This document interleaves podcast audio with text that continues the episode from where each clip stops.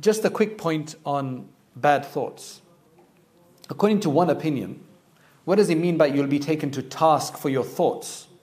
Aisha radiallahu anha reports, whenever somebody discusses something in their own mind of any evil, the way that will be reckoned for by Allah subhanahu wa ta'ala, if He is going to reckon for it, right, will be that you will be, for every bad thought that you have in your mind, you will be given some kind of sadness and grief is going to overtake you for every bad thought you allow in your you, you you indulge in your mind even if you don't do it. If we want to stay away from sadness then stop thinking evil. Yes evil thoughts might come in our mind. Don't engage them. If you engage them you're going to be punished by a sadness in this world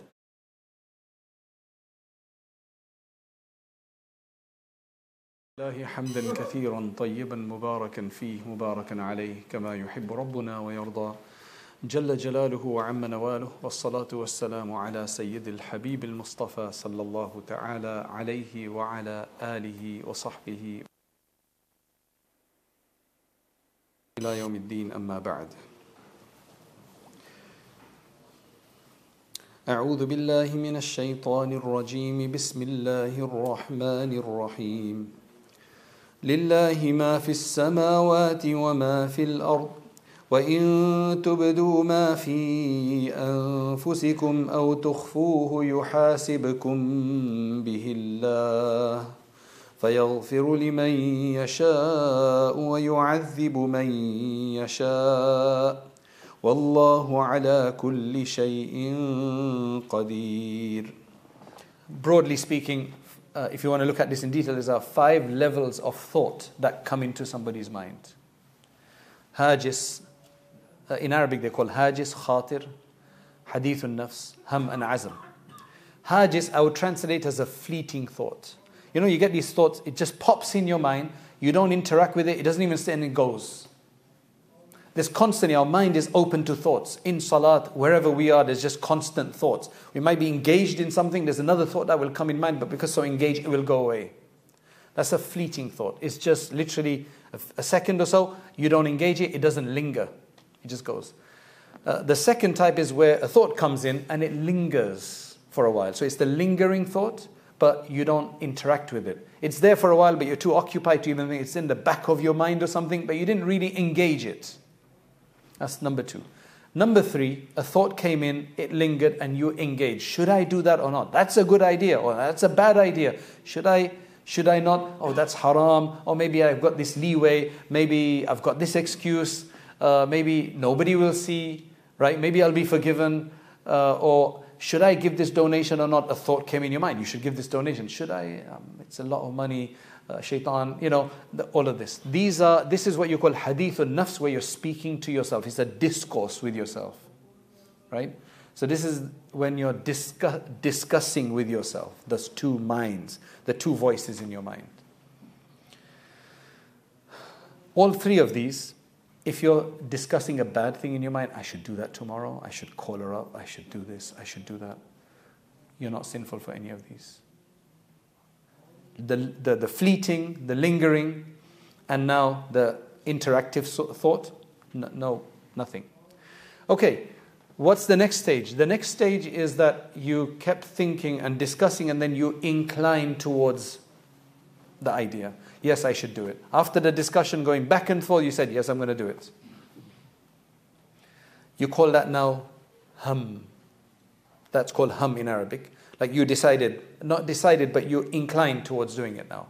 You're not fully resolved yet. Now you've inclined.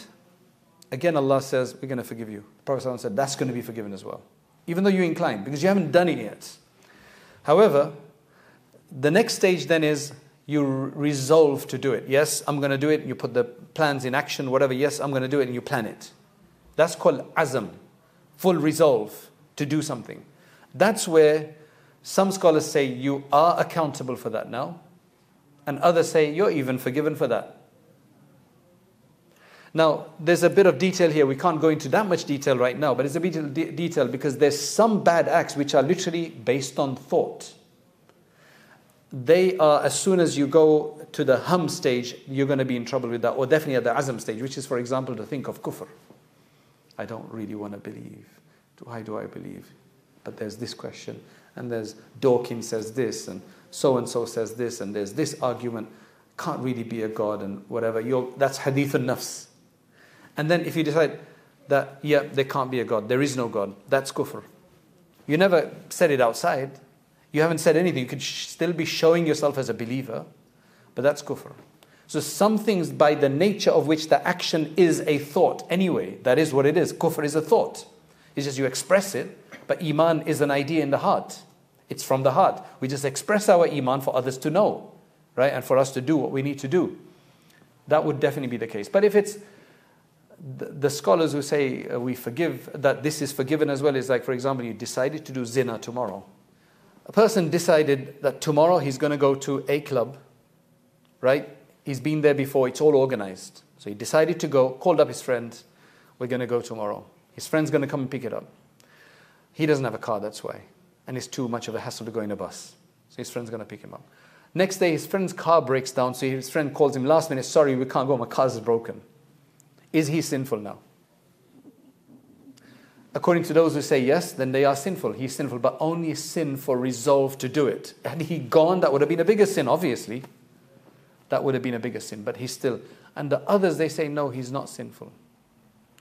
I go with the opinion that he is sinful because you've made a full resolve to do so. You've put plan in action and you did something of that nature. But then, of course, you can seek forgiveness. So that's what this discussion is about. So now let's look at this again. This surah, which is Surah Al-Baqarah, Allah, it's the longest surah in the world, as you know. Uh, it's the longest surah in the Quran and the longest surah in the world. You know, why am I thinking of the world today? But Allah subhanahu wa ta'ala, if you go, if you start from the beginning, uh, Allah subhanahu wa ta'ala discusses tawheed, oneness of Allah, prophet, prophecy, and He discusses a number of other principles. There's lots of things that Allah subhanahu wa ta'ala discusses in this surah. Discusses zakat and salat and qisas and fasting and hajj and jihad and hayd and talaq and idda and uh, lots of things. Right?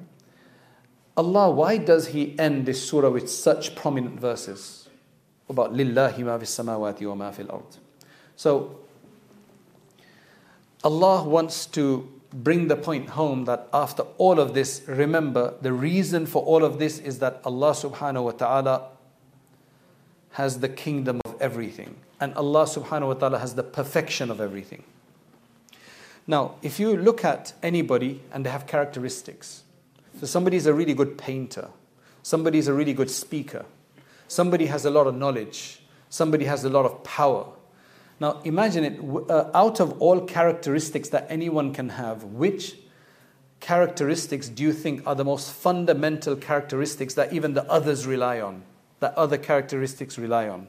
One is power and knowledge. Knowledge and power, they are the most important characteristics that anybody can have. Because with knowledge and power, then you can design well if you're a designer. Then you can speak well, because you need power for that. You need knowledge. Knowledge and power are at the back of everything, they are the foundational characteristics of everything.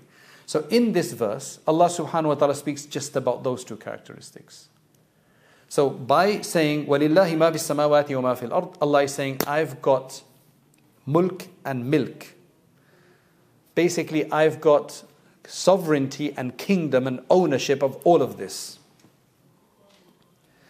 Which essentially is understood as him having power of, of creating all of this and thus controlling all of it nourishing all of it, and He has control. So that is His absolute power is understood from Lillahi ma fis samawati wa ma fil ard. Now there's knowledge now.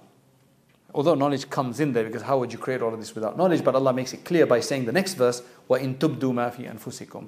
If you reveal which is in your heart, or you keep it uh, concealed, Allah knows it. That talks about His absolute knowledge. So absolute knowledge, absolute power. That's what we understand from that. Now, if anyone, usually, if you've got anyone in the world among your friends or your local imams or uh, scholars or people, right? As soon as a person has full control and full knowledge, then usually they gain a lot of respect. The one with the greater knowledge and greater power, they have more respect, right? So, that means that everything besides Allah subhanahu wa ta'ala in the heavens and the earth must be the creation of Allah and must be those that are nourished by Allah and cherished by Allah and looked after by Allah and cared for by Allah subhanahu wa ta'ala. So that's the conclusion we should reach by this. If you really think about it, that there's nobody else we can go to, and it's only Allah subhanahu wa ta'ala we can do that, uh, we can go for. Right? Um, just a quick point on bad thoughts. According to one opinion, what does it mean by you'll be taken to task for your thoughts? Aisha radiallahu anha reports that whenever somebody discusses something in their own mind of any evil, the way that will be reckoned for by Allah subhanahu wa ta'ala, if He is going to reckon for it, right, will be that you will be, for every bad thought that you have in your mind, you will be given a sadness, some kind of sadness and grief is going to overtake you for every bad thought you allow in your you, you you indulge in your mind even if you don't do it. So if we want to stay away from sadness then stop thinking evil. Yes evil thoughts might come in our mind. Don't engage them.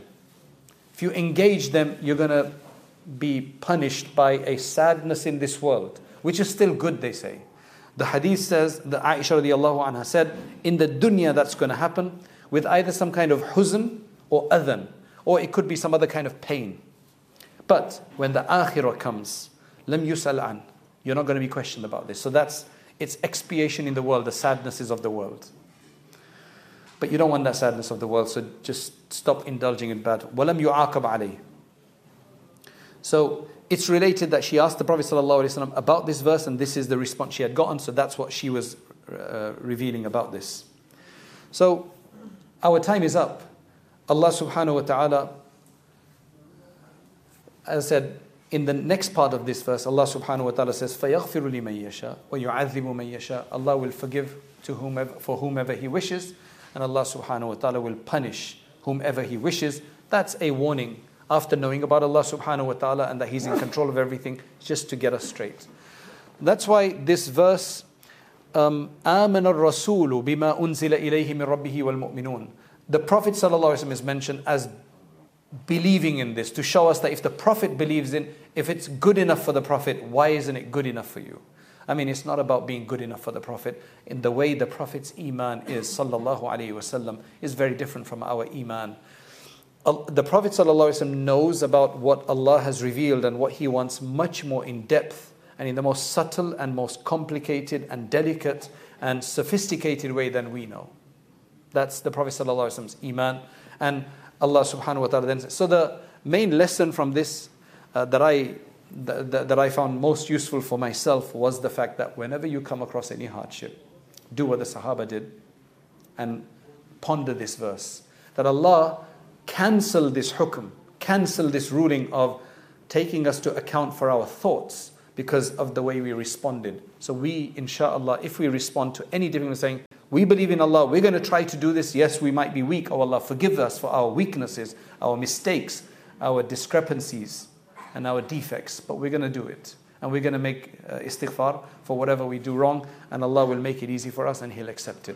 That's Allah subhanahu wa ta'ala's mercy. He is the owner, He can punish us if He wants to, but uh, He has given us a way out. So, amanna, سمعنا وأطعنا غفرانك ربنا وإليك المصير.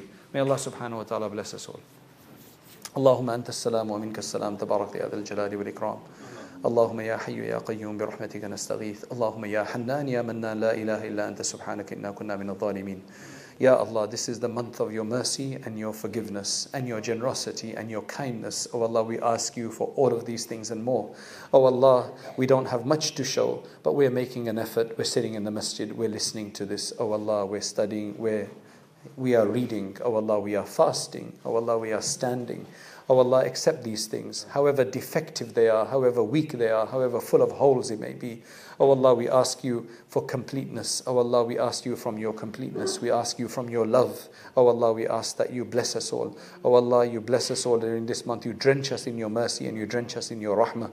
Oh Allah, we ask that you make this Ramadan better than any before it. Oh Allah, that you give us an understanding of your words, that you give us an understanding of your Quran. You illuminate us with the Quran. You inspire us with the Quran. You elevate us with the Quran. Oh Allah, you bring us closer to you with the Quran. Oh Allah, allow us to read the Quran, to teach the Quran, to defend the Quran, to uh, serve the Quran. Oh Allah, oh Allah, oh Allah, grant us the light of the Quran, the blessings of the Quran, the mercy of the Quran. Oh Allah, we ask that you make it an intercessor, intercessor for us in the hereafter.